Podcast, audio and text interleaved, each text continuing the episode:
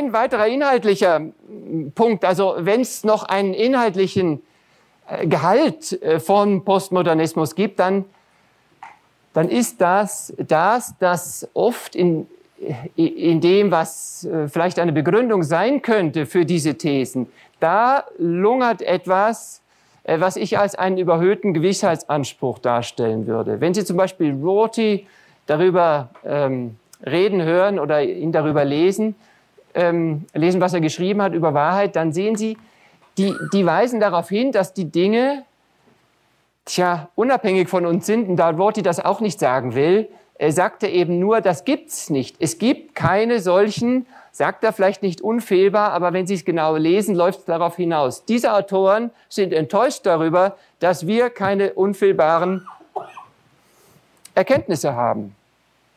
Die Erwartung und die Forderung nach Unfehlbarkeit, nach apodiktischer Gewissheit, absoluter Gewissheit, die kam vor allem durch René Descartes in die Philosophie. Und René Descartes wird nicht umsonst als Kernfigur oder als eine, die als erste Schlüsselfigur der Moderne angesehen. Also nach meiner Analyse würde ich sagen, äh, es ist eben eher eine äh, aus dem Bereich der Christentumskritiker kam eine überhöhte Gewissheitsforderung und Erwartung. Und wenn ich so eine hohe Gewissheitserwartung habe, wo ich sage, ja, wenn ich mich täuschen kann oder wenn das nur so ein Abwägen ist von Indizien, äh, wenn ich dann sehr enttäuscht bin, dann kommt es eben dazu, dass ich sage, gibt's nicht, hat alles keinen Sinn. Und bei Descartes finden Sie es schon ganz klar so angelegt. Descartes sagt am Anfang der Meditationen, ja, ich will jetzt mal alles beiseite lassen, was nicht absolut gewiss ist und will das alles beiseite tun und mit Wissenschaft neu beginnen und suche einen festen Punkt, einen archimedischen Punkt für Wissen und Wissenschaft und da tue ich dann nur noch das drauf aufbauen, was absolut gewiss ist und dann baue ich alles neu auf. Dieses, diese dieser Traum von apodiktischer Gewissheit, der zieht sich weiter. Den haben Sie bei Kant in einer gewissen Form und Sie haben ihn auch in Post, bei den Postmodernisten. Wenn Sie da hinsehen, die sind auch enttäuscht darüber, dass wir uns täuschen können. Die sind enttäuscht darüber, dass Erkenntnis so mühsam ist, dass man Argumente dafür und dagegen gibt, dass Wissenschaft nicht so funktioniert, dass die Physik ihre Erkenntnisse hat und dann ist das da drin und dann gibt es ein paar Hypothesen und jedes Jahr tun wir 17 Hypothesen im Bereich des Wissens hinein. Die sind enttäuscht darüber, dass Wissenschaft nicht so funktioniert, sondern ein andauerndes, mühsames Projekt ist, wo wir Hypothesen formen und durch Versuche und Beobachtungen prüfen und manchmal sogar sehr liebgewonnene, sicher geglaubte Thesen wieder aufgeben müssen. Damit sind die unzufrieden, sondern sie wollen mehr Gewissheit und sind dann so enttäuscht, dass sie sagen, Fitz gibt's gar nicht, hat alles keinen Sinn, ist doch alles, was ihr da glaubt. Da schwingt so ein überhöhtes Ideal von Unfehlbarkeit mit.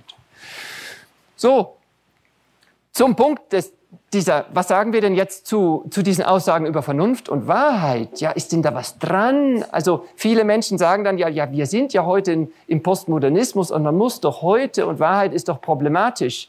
Wahrheit ist nur für den problematisch, der sie problematisch findet. Wahrheit ist nur für den problematisch, der nicht nach ihr ordentlich sucht, der sich beeinflussen lässt von Postmodernisten. Es ist eben so, dass Vernunft auch freiwillig ist.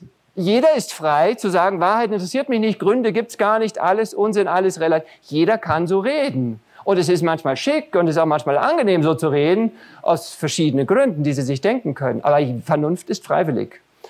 Und äh, nicht umsonst, also ich weiß noch, als ich meine, meinen Magister an der Universität Innsbruck bekommen habe, da musste ich noch einen, einen Eid auf die Wahrheit ablegen und musste also versprechen auf Lateinisch, dass ich der Wahrheit dienen möchte und das Wissen fördern möchte. Ja, das, das wusste man immer. Und so ist es auch, dass Wahrheitssuche und Vernunft sind mühsam und man muss sich dafür entscheiden. Und man kann sich dafür entscheiden und dagegen entscheiden. Und die Postmodernisten entscheiden sich dagegen und versuchen andere dazu zu bringen und bringen andere dazu, auch sich dagegen zu entscheiden. Das ist erstmal der Ausgangspunkt. Wo will ich stehen? Will ich das auch machen oder will ich das nicht machen? Soll ich das auch machen? Soll ich das nicht machen? Das ist also da, da, da vor die Wahl, vor die ich Sie stellen möchte und weil ich meine, wie wir das angehen. Es gibt keine weiteren Begründungen im Postmodernismus für diese Thesen. Sie wollen ja auch gar keine Begründung. Sie, Sie äh, fangen dann an, darüber zu resonieren. Ja, wie ist das eigentlich? Ich will ja meine These nicht begründen, weil Äh, sonst wäre es ja wieder eine Begründung und ich lehne Begründung ab. Rorty macht das auch. Er, er behandelt das, weil Rorty der intelligenteste ist von diesen, von diesen Autoren. Äh, aber ähm, der, der Punkt ist, es hat keinen Sinn, da gibt es keine Begründung, weil die keine Begründung wollen. Und die Frage ist, ob wir Begründung wollen und ob Sie Begründung wollen, ob ihr Begründung wollt und ob Begründungen erstrebenswert sind. Wir stehen also ganz am Anfang der grundsätzlichen Frage, die für normale, normalerweise gar keine Frage ist, will ich denn sowas wie Begründung und Wahrheit und ist das erstrebenswert? Das Ganze hat eine Relevanz, hat eine politische Relevanz. Äh, der Hintergrund ist äh, im Sozialismus. Es gibt also eine sozialistische Agenda dahinter. Darauf will ich nicht eingehen, aber es hat eine Anwendung aufs Christentum, die auch nicht ungewollt ist. Es ist nämlich so, dass das Christentum darauf angewiesen ist, äh, nein, darauf abzielt, dass Menschen nach Wahrheit suchen und dass Menschen nur Christ werden, wenn sie Wahrheit suchen und zur Meinung kommen, dieses Evangelium ist richtig und dabei Gott suchen und sich dann ihm anvertrauen. Aber ohne Wahrheitssuche kommt ein Mensch in der Regel nicht zu Gott. Ohne Wahrheitssuche wird ein Mensch in der Regel nicht Christ. Deswegen, wenn der Postmodernismus verkündet und wenn Menschen zu der Meinung kommen, Wahrheitssuche ist alles komisches Projekt, hat man früher mal gemacht, ja, dann heißt das, diese Menschen haben es ganz schwer, Christen zu werden. Diese Menschen haben es ganz schwer, überhaupt einmal die christliche Lehre zu beurteilen. Also jetzt noch nicht einmal aus christlicher Sicht, sondern wer so denkt, der hat eben überhaupt nichts mehr in der Hand, womit er Tja, womit er die richtige und den falschen Weg unterscheiden kann. Der kann nicht mal untersuchen, ob es Christentum wahr ist oder nicht. Aber hier, was ich zeigen wollte, ist, es gibt eben auch eine, eine antichristliche Agenda dabei. Äh, und die funktioniert so, dass wenn man Menschen davon abbringt, überhaupt nach Wahrheit zu fragen und äh, insbesondere nach der Wahrheit der Existenz Gottes und des Evangeliums zu fragen, dann werden die nie Christen. Können sie Evangelisation machen, wie viel sie wollen. Solange, sie, solange die Menschen das nicht suchen, haben sie keine Chance. Deswegen muss man das Wissen einfach mal sehen, ja. Und natürlich ist das, was ich empfehle äh, und was ich als rational äh, darstellen möchte, ist natürlich das, dass man Wahrheit sucht und dass man angesichts der Frage, ob es einen Gott gibt, sich dieser Frage stellt und angesichts der Existenz des Evangeliums sich fragt, ob das stimmt. Äh, das ist das Richtige, aber es ist eben so, dass, äh, tja, ähm, wie soll ich sagen, es dringt sich eben der Verdacht auf, dass die Christentumskritiker das wissen, sobald die Leute anfangen, so zu fragen, da sind sie schon halb Christen geworden. Ähm, das ist jetzt eine Behauptung von meiner Seite, aber äh, die, es gab eben zu jeder Zeit ähm, äh, Christen, die auch äh, in der Philosophie äh, auf höchstem Niveau bemüht haben, sich also zu arbeiten und äh, die gemeint haben, ja, wenn wir das, also die immer auf die Vernunft vertraut haben und die gesagt haben, also diese Einwände, die da immer so kommen, die lösen sich meistens auf und wenn sie sich nicht auflösen, so sind wir doch, ist, ist es doch nicht so, dass äh, die Vernunft gegen das Evangelium spricht. Also es ist eben so viele Einwände gegen das Christentum, äh, wählen nicht den Weg der Rationalität, sondern wählen andere, rhetorischere und nicht rationale Wege. Könnte ich noch andere Beispiele bringen? Heute geht es nur um den Postmodernismus. Also ich meine, dass das eine Strategie ist, um Menschen von der Wahrheitssuche abzubringen und damit auch vom Evangelium abzuhalten. Äh, ich erinnere an einige Verse nur. Im Alten Testament wie im Neuen Testament wird Gott als einer dargestellt, der will, dass Menschen nach Wahrheit suchen. Und das kann man auch erklären, das ist auch allgemein einleuchtend. Wenn es einen Gott gibt in dieser Lage, wo es doch relativ schwer ist zu wissen, ob es einen gibt, relativ. Ich meine, man kann es wissen, aber es ist nicht so offensichtlich, wie dass es eine Sonne gibt. Äh, äh, wenn wenn Gott sich so etwas zurückhält, dann kann er zumindest erwarten, äh, dass Menschen nach Wahrheit suchen oder umgekehrt.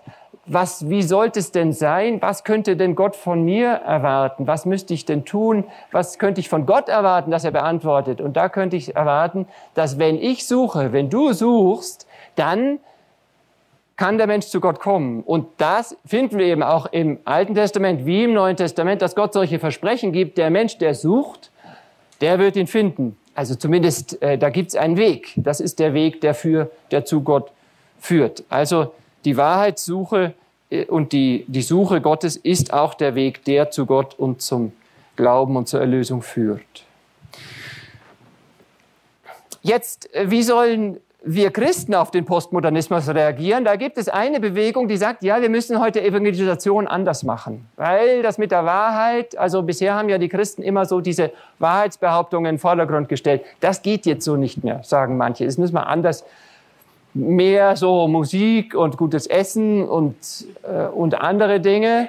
Äh, aber das mit diesen Dogmen, das ist ein bisschen peinlich. Das sollen wir jetzt eher nicht machen. Diese, Sie wissen, was ich, was ich meine, welches, welches Verständnis. Und ich meine, dass da was Richtiges dran ist, aber auch was ganz Falsches dran ist. Ähm, was daran richtig ist, ist, dass es tatsächlich stimmt, dass es Menschen gibt, die so, die ein gestörtes Verhältnis zur Wahrheit suchen, haben, die überhaupt nicht mehr richtig suchen können, die überhaupt nicht mehr nach Gründen fragen.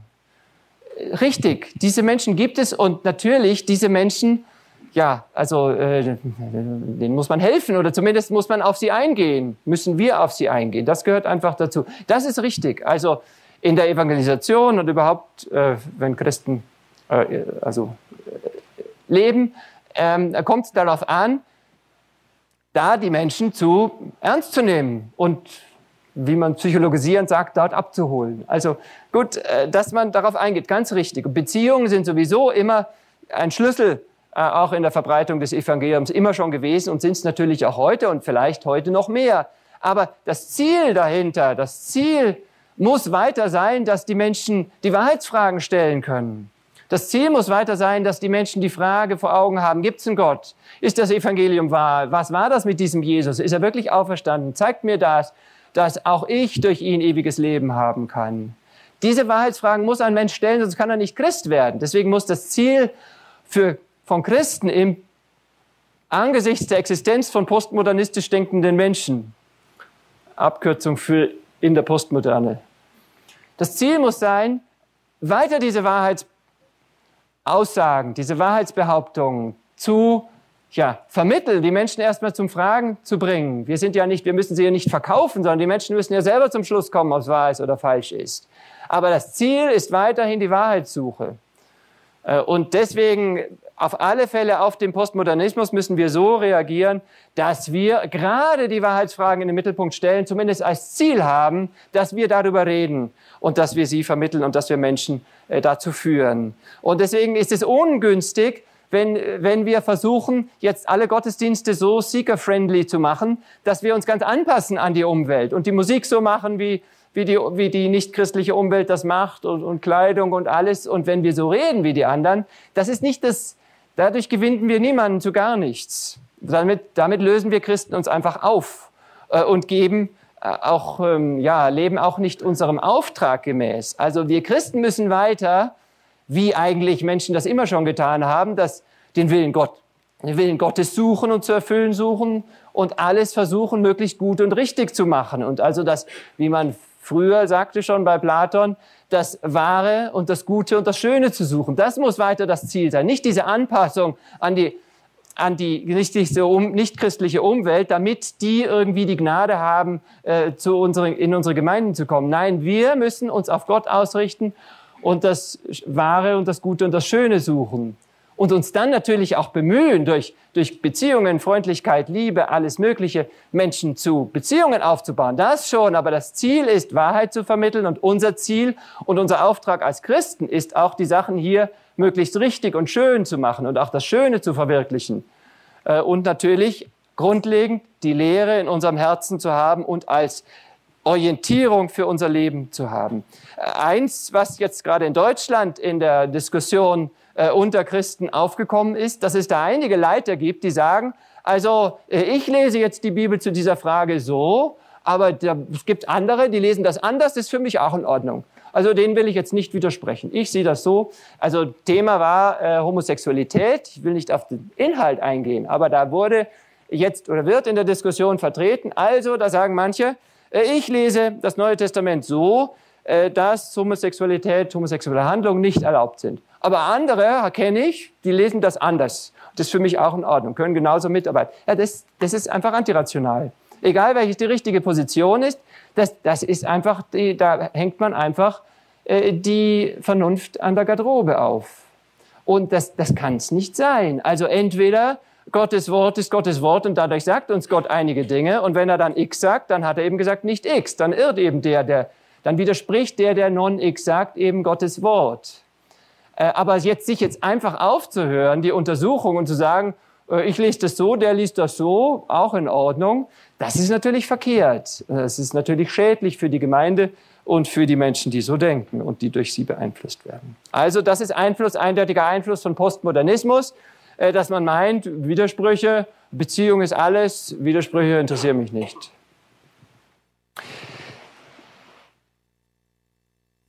Ich möchte noch grundlegender auf die Rolle der Wahrheit im Christentum eingehen. Manchmal wird ja so gesagt, äh, die Lehre, das ist doch was Trockenes. Dieses Theoretisieren führt nur zu Streit. Ganz beliebt ist es, äh, dass man äh, über Dogmen schimpft. Also, dass man sagt, Dogmen, oh, das klingt schon so gefährlich, klingt so nach Holzhammer.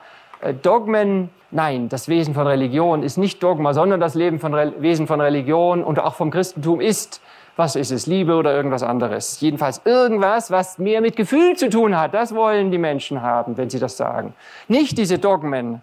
Brauchen wir also mehr Appell äh, ans Gefühl? Brauchen wir Lieder, die mehr so, so ein bisschen kuschelig sind, die sagen, Gott hat mich so lieb, so lieb, so lieb, so lieb? Brauchen wir das? Ist das der Weg voran? Ist das das, wie das Herz mehr berührt wird? Richtig ist ja, das Ziel oder der Wunsch, dass mein Herz bewegt wird, dass es nicht nur eine Theorie ist, das ist unbedingt richtig. Unbedingt richtig. Wo im Christentum bloße Theorie ist, keine Konsequenzen, keine Konsequenzen fürs Herz, keine Konsequenzen für das Leben, für die Ethik. Klar, da ist was verkehrt. Waren sich Christen immer einig, gab es immer Erneuerungsbewegungen. Aber ist der Weg voran, jetzt zu sagen, die Lehre ist so was Trockenes, muss man, darf man nicht zu viel von haben, Dagegen möchte ich jetzt argumentieren. Und ich möchte es etwas kontrastieren mit anderen Religionen, um herauszustreichen, welche Rolle die Wahrheit im Christentum spielt und um im Kontrast klarer zu sehen, welche Rolle sie spielt. Es gibt andere Religionen, die haben das nicht. Die haben nicht so eine Lehre. Die haben nicht dieses ständige Wiederholen von Dogmen. Zum Beispiel im Buddhismus und in verschiedenen Religionen äh, und ähm, Bewegungen, wo man meditiert, wo man sich zur Ruhe setzt, wo man alles wegstreicht aus dem Denken und auf der einen oder anderen Weise versucht, sich zu entleeren. Das, diese Religionen gibt es. Ich will das jetzt nicht weiter bewerten, ich sage nur, das, das gibt es. Das hat ähm, Müsste man im Einzelnen ansehen. Das ist eine Art von Religion, die es gibt. Die versucht, die, die Meditation, die Ruhe zu finden, die Entleerung des Geistes, das Aufgehen des Menschen in allem anderen, das Auflösen der Widersprüche. Es gibt eine andere Art von Religionen und von natürlichen Religionen, die suchen was anderes. Die suchen nicht diese Ruhe, äh, dieses ganz Weglassen von allem, sondern die, die suchen etwas, einen höheren Zustand oder einen anderen Zustand, einen lebendigeren Zustand des Geistes und sie streben mehr nach Trance. Äh, und das haben wir zum Beispiel in manchen Naturreligionen, die sich mit Musik oder auch mit Drogen äh, in Trancezustände, in geistige höhere Zustände oder andere Zustände, in Zustände mit weniger Bewusstsein. Also das sind ja sowohl der Meditierende ist weniger nüchtern, als auch der in Trance ist weniger nüchtern. Das gibt solche Religionen. Die streben danach, in Trance zu geraten, in Entzückung zu geraten.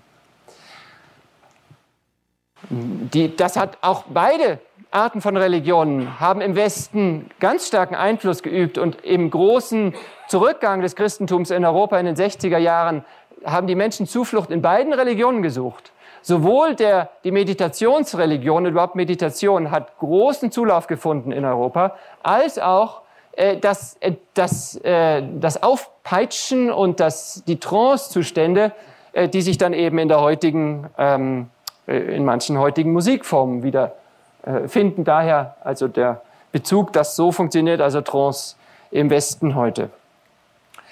Im Christentum, und darauf will ich hinaus, das Christentum geht einen ganz anderen Weg.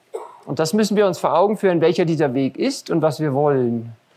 Das Christentum verwendet weder dieses Entleeren des Geistes, wo man alles wegschiebt, noch dieses in Trance peitschen, wo man sich in Stimmung bringt, unter Ausschaltung oder Zurückdrängung des Bewusstseins. Das Christentum hat einen anderen Weg und die Reformation hat das noch besonders betont und hat das Wort in die Mitte gestellt und hat das Wort als Grundlage angesehen und damit die Offenbarung und das Wort Gottes und die Lehre Das ist der Weg des Christentums. Jetzt lassen Sie mich, lasst mich noch etwas ausführen, was das bedeutet, worin das besteht. Das Wort, ich habe angefangen, etwas zu suchen. Wenn, wenn man alte Lieder und geistliche Texte, erbauliche Texte hm, sucht und anschaut, findet man das ganz viel. Ein Zitat von Gellert, dein Wort ist wahr, lass immer da mich seine Kräfte schmecken. Da sucht einer die Kraft im Wort Gottes.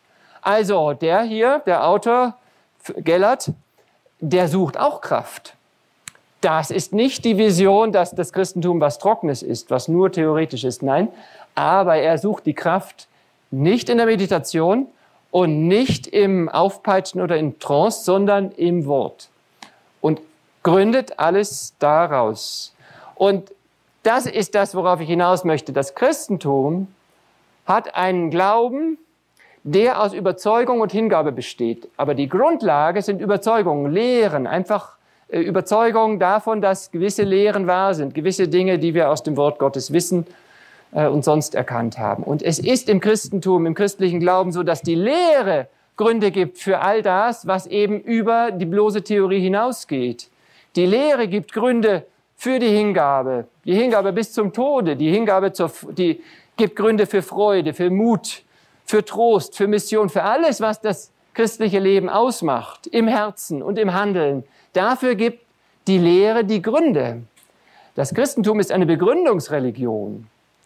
Das heißt nicht, dass sie bloße Theorie ist, sondern dass sie umso mehr ins Leben und ins Herz und in die Lebensgestaltung geht, dadurch, dass sie Gründe gibt, dass sie nicht nur Meditation hat, wo man sich entleert, sondern dass sie eine Lehre gibt und sagt, du schau mal, die Wirklichkeit ist so, das Grundlegendste überhaupt und dein Schöpfer, das ist ein allmächtiger Gott. Der ist Mensch geworden und in Christus Mensch geworden und er hat unter uns gelebt, wurde gekreuzigt und wir wissen durch seine Auferstehung, dass er wirklich der ist, durch den du Erlösung bekommst nach Gottes Willen. Das Christentum hat so eine Lehre und geht dadurch ins Herz hinein und bewegt das Herz und bewegt die Menschen zur Nachfolge und zu allen Aufträgen, die Gott ihnen gibt und dazu Licht in der Welt zu sein und das Leben nach Gottes Willen zu leben und die Möglichkeiten, die Gott gegeben hat, zu erfüllen. Das die Lehre bildet die Begründung für das christliche Leben. Deshalb, wo die Lehre vernachlässigt wird, da geht man nicht nur leicht in die Irre, so dass falsche Lehren aufkommen, sondern auch das andere, was ja zu Recht angestrebt wird, die Entzückung des Herzens und der Trost und die Motivation im Leben, was zu tun, was Gutes zu tun, das hat dann auf einmal keine Begründung mehr. Oder es geht eben äh, in die, äh, in die Irre. Das sind die zwei Aspekte, die durch die Lehre verhindert werden. Erstens, dass es schwach wird dass es keine Grundlage hat und zweitens, dass es in die Irre geht. Der christliche Glaube ist maximal inhaltsreich. Deswegen haben zum Beispiel alte ähm, Lieder so viele Strophen gehabt. Gehe ich gleich nochmal drauf ein. Ein Gegenbeispiel noch, ich habe die zwei anderen Religionen genannt, aber jetzt muss man auch noch einen anderen Aspekt bringen. In der liberalen Theologie zum Beispiel sagt man, also die Auferstehung Jesu, wenn das nur so eine Wiederbelebung des Leibes wäre, dass also der Getötete aus dem Grab hinausgeht, das wäre ja ein bloßes Mirakel, das wäre ja eine bloße, äh, ein, ein, ein, ein Trick sozusagen, ein Taschenspielertrick. Wenn das nur so ein physisches Ereignis wäre, was hätte das denn mit mir zu tun? So sagt die liberale Theologie. Und deswegen sagt sie, nein, wir müssen das metaphorisch verstehen, damit es was mit unserem Leben zu tun hat. Meine Antwort darauf, wenn das metaphorisch gemeint ist, hat es gar nichts mit meinem Leben zu tun. Aber wenn dieser Christus wirklich vom Tod auferstanden ist, dann weiß ich dadurch und du auch und die Jünger wussten es, dass das dieser Jesus der Mann ist, durch den Gott will, dass wir Erlösung haben. Und dann ist dadurch, dass er vom Tod auferstanden ist, der Tod besiegt worden. Und dann haben wir dadurch Freude und Trost. So funktioniert das Christentum. Das Christentum geht von richtigen Behauptungen, also echten Behauptungen, von Wahrheitsbehauptungen aus und liefert Begründungen. Und die liberale Theologie hingegen, die geht von Metaphorisierungen aus. Die sagt nur, ah, müssen wir metaphorisch verstehen, es gibt Hoffnung. Das ist das, was bei der liberalen Theologie nur rauskommt. Es gibt Hoffnung, es gibt immer Aufbruch. Weihnachtspredigten sind so. Ja, es lohnt sich immer neu aufzubrechen. Keine Begründung. Der, der nüchterne Mensch sagt angesichts der liberalen Theologie, ja, wieso, jetzt Hoffnung oder was? Ja, wieso? Gibt Aufbruch? Wieso? Wieso soll ich jetzt auch? Die liberale Theologie liefert keine Begründung, aber das Christentum, das liefert immer Begründungen. Natürlich hängt von der Wahrheit ab. Ich habe nichts jetzt da, ich habe nicht gezeigt, dass das Christentum wahr ist. Ich sage nur, es kommt auf die Wahrheit an. Und nebenbei würde ich sagen, Christen haben 2000 Jahre lang hart daran gearbeitet und Philosophen auch, auch heute, äh, auch Gründe dafür zu geben, zu glauben, dass die christliche Lehre wahr ist. Aber das ist ein anderes Thema. Ich will nur auf diesen Begründungszusammenhang und auf die Wichtigkeit der Lehre hinweisen. Äh, die Lehre ist nicht was Trockenes im Christentum, sondern gibt allen die Begründung. Und angesichts des Postmodernismus und all diesen Strömungen ist es umso wichtiger, äh, dass du und ich stark auf die Lehre beharren und sich stärken in der Lehre und die Vernunft stärken und äh, die Kenntnis der Lehre stärken. Die Lehre bremst also nicht das Gefühl, sondern begründet und bestärkt, verstärkt die Begeisterung und alles andere, wonach sich die Menschen nach zurecht sehnen. Aber es gibt sie eben nicht ohne die Lehre. Äh, ein Beispiel möchte ich noch, äh, am Beispiel Liedern sieht man es gut. Es gibt also, äh, würde ich beobachten, heute vermehrt geistliche Lieder, Lieder im Gottesdienst, die sehr subjektiv sind, die also sehr sagen, Gott ist mir nah, so nah und ich bin so geborgen und ich bin so geborgen. Und da geht es ganz viel um mich, wie ich mich fühle. Und ähm, das ist irgendwie auch gut. Geborgenheit ist schon ein christliches Thema.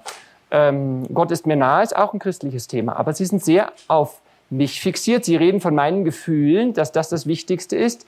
Sie, diese Art von Liedern, wie ich sie meine, sie blicken nicht auf Gott. Und dadurch, erstens kann man sagen, sie verherrlichen Gott weniger, aber vor allem geben sie auch weniger Grund zum Trost und zum, was auch immer das Lied erzeugen möchte. Trost, Hoffnung, Aufbruch und sonst auch. Äh, wenn man die Lehre weglässt, zum Beispiel aus den Liedern, dann bleibt nur Gefühlsduselei übrig. Nur etwas, ja, mir geht so gut, es ist so gut. Jemand, dem es nicht geht, gut geht in der Situation, weil er wirklich in einer schwierigen Situation ist, der hat an dem Punkt nichts. Außer, dass er versucht mitzuschwingen. Aber das ist ein relativ hilfloses und erbärmliches Geschäft, wenn er versucht, also, ja, mir geht's auch gut. Das würde ich dann lieber jetzt, also das würde ich lieber ganz ohne Religion dann machen. Ich sag, ich will das nur illustrieren. Wodurch haben denn die Lieder der Reformation und die Lieder, die Christen meistens gesungen haben, wodurch haben die ihre Kraft gehabt? Und sie haben große Kraft gehabt, wie wir an den Konsequenzen sehen können, dadurch, dass sie die Lehre ins Herz gebracht haben. Also das eine, was ich beobachte in manchen Liedern, die heute äh, gängig sind, die sehr darauf abzielen, das Herz zu bewegen, ist entweder sie sind gefühlsduselig oder sie metaphorisieren, indem sie sagen, Herr, deine Liebe ist wie Gras und Ufer. Ja, Gras und Ufer, das ist doch nicht der Punkt. Dadurch wird mir doch Gottes Liebe nicht klar. Gottes Liebe wird mir doch dadurch klar, dass ich ihr klar mache, dass Gott Mensch geworden ist und für mich am Kreuz gestorben ist. Dadurch nur kann ich doch verstehen, was Liebe ist. Die Metaphorisierungen bringen gar nichts, wie ein Regen in der Wüste. Nein, das ist ja alles nur dünnes Wasser im Vergleich zu dem, was das Christentum wirklich zu bieten hat. Also hier mein Appell, äh, die, die Stärke, die Kraft, das, was Gott für dich und mich möchte im Leben, das in der Lehre zu suchen und nicht in der losen, in der Gefühlsduselei und auch nicht in der Metaphorisierung. Und äh, das ist jetzt nur zum Illustrieren. Die alten Lieder, da kann man eben sehen, wie über die Jahrhunderte hinweg Christen immer darauf hingearbeitet haben und Lieder so geschrieben haben, dass sie die Lehre ins Herz bringen. Nur ein Beispiel, weil da das Wort, Lieblingswort Grund vorkommt. Jesus ist kommen, Grund ewiger Freude. Mag ich deshalb so, weil Philosophen das Wort Grund wie Begründung mögen und da kommt es direkt vor. Aber sie, sie, sie, äh, der Punkt ist klar jetzt. Jesus ist kommen, Grund ewiger Freude. A und O, Anfang und Ende steht da. Gottheit und Menschheit vereinen sich beide Schöpfer, wie kommst du uns Menschen so nah? Himmel und Erde erzählt jetzt den Heiden, Jesus ist Kommengrund ewiger Freuden. Ich will nur sagen, da wird wirklich was Großes über Gott gesagt. Muss nicht jedes Lied immer hochtheologisch und hochdetailliert sein. Ich sage nur grundsätzlich, wenn wir Stärke suchen für unser Herz und wir sollen das und wenn wir, wenn wir uns ermutigen wollen, ähm, dann sollen wir die Kraft natürlich im Gebet und im Heiligen Geist suchen, aber die Grundlage auch dafür ist die Lehre. Und unser Herz bewegt uns eben, nein, also Lieder zum Beispiel bewegen uns dann, wenn sie die Lehre ins Herz bringen und nicht dadurch, dass wir uns nur ähm, äh, auftätscheln. Zum Schluss, Zusammenfassung, was ist zu tun, was soll ich tun, was kannst du tun? Wo der Postmodernismus auftritt, bemühe dich, die Menschen zur Wahrheitssuche zu bewegen. Das als Alternative zu dem Ziel, ähm, also nicht anpassen an die Postmodernisten, sondern versuchen, den Menschen zu helfen, wieder Wahrheit zu suchen. Zweitens, das ist eine grundsätzliche hm, Forderung eigentlich der Vernunft und auch Einstellung, wichtige Einstellung für Christen, wie sie mit Einwänden richtig umgehen. Ist aber gar nicht spezifisch christlich, können nicht Christen genauso zustimmen. Lasse dich nur von Argumenten bewegen, die du verstehst. Äh, das ist wichtig, weil viele Einwände gegen das Christentum mit einem großen rhetorischen ähm, Nachdruck auftreten und auch einer gewissen Attraktivität auftreten. Und da kommt es auf die Fähigkeit an, zu unterscheiden, wo ist da wirklich ein Argument und wo ist da kein Argument. Gehaltvolle Einwände gegen das Christentum, aber die meisten sind eher so gefühlsmäßig oder so mit viel Schwung. Und da ist es wichtig zu sehen, ist da wirklich ein richtiger Einwand da? Wenn ich hier versuche, eins und eins zusammenzuzählen, bleibt dann noch ein Einwand übrig oder nicht? Und wenn keiner übrig bleibt, dann war es das für mich.